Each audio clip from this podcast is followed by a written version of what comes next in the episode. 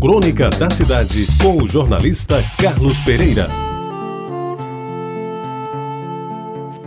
Amigos ouvintes da Tabajara, essa história já contei uma parte dela na última semana. Hoje eu vou completar e lhe dei o título de Um Luar no Cabo Branco. A parte que eu contei se dizia respeito à lambreta que foi utilizada naquela aventura. As águas do mar que banham um pedaço de terra tido como o ponto mais oriental das Américas, naquela noite de começo de verão, em meados do século passado, espalhavam brancas espumas que no seu ir e vir formavam belos colares por onde passeavam descalços os pés de Rita. Ela, vestida de branco, corria pela areia, limpa e alva, areia do Cabo Branco, deixando-se levar pela brisa suave que soprava do mar e que lhe balançava os cabelos pretos da cor da noite. Rita não era nenhuma misse, mas tinha um ar brejeiro que a fazia desejável e sensual.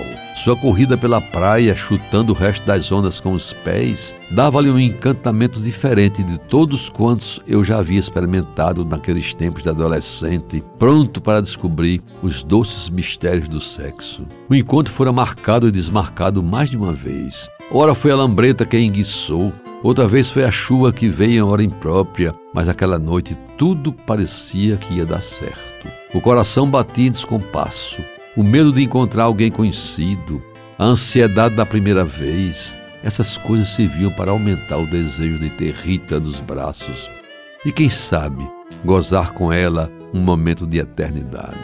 Amigos ouvintes, naquele tempo, Tambaú e Cabo Branco abrigavam poucas casas. Eram raros os moradores permanentes daquelas plagas, onde somente no verão algumas pessoas se arriscavam a andar à noite pela beira-mar. Não que houvesse risco de assalto ou coisa parecida, mas corria a notícia de que um tarado estava a amedrontar mocinhas da cidade e, embora se dissesse que ele escolhia a praia do Bessa para consumar os seus atos libidinosos, eram raros os pescadores a se aventurar nas águas do Cabo Branco, em busca de camarões ou agulhas que caíam no puçá, encadeados pela luz da lanterna. O reflexo da lua cheia na água mansa do mar, junto com a areia branca tisnada por poucos sargaços, criava o cenário ideal para a perfeita noite de amor. Nesse clima, eu e Rita nos entrelaçamos em abraços que nos deixavam desnudos e ofegantes, em busca dos prazeres demandados por corpos jovens plenos de energia e de desejo. Lembro bem que tive cuidado de forrar a areia branca com uma jaqueta que tomei emprestada de um primo, e foi ali naquela cama improvisada. A natureza como testemunha que aos primeiros beijos sucederam outras carícias, cuja descrição não pretendo fazer aqui. Pois bem, quando estávamos no bem bom, quase ao atingir o clímax, eis que lá vem uma procissão, caminhando como cobra pelo chão, os fiéis de velas acesas, na sua maioria mulheres e crianças, entoando cânticos de louvor a Nossa Senhora da Penha. Bem perto de nós, junto daquilo que a mulher chamou de marmota, o menino parou e tentou entender a cena, do que foi duramente repreendido pela devota mãe, que lhe advertiu do pecado que esses dois estão cometendo.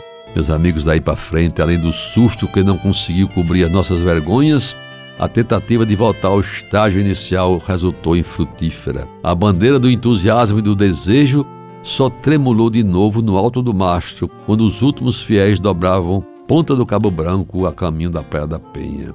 E no final, posso dizer que aquela foi uma noite para jamais se esquecer, em que a beleza do corpo de Rita só perdeu para o brilho inexcedível da lua, ambos cheios de uma imaculada brancura que só a natureza é capaz de produzir.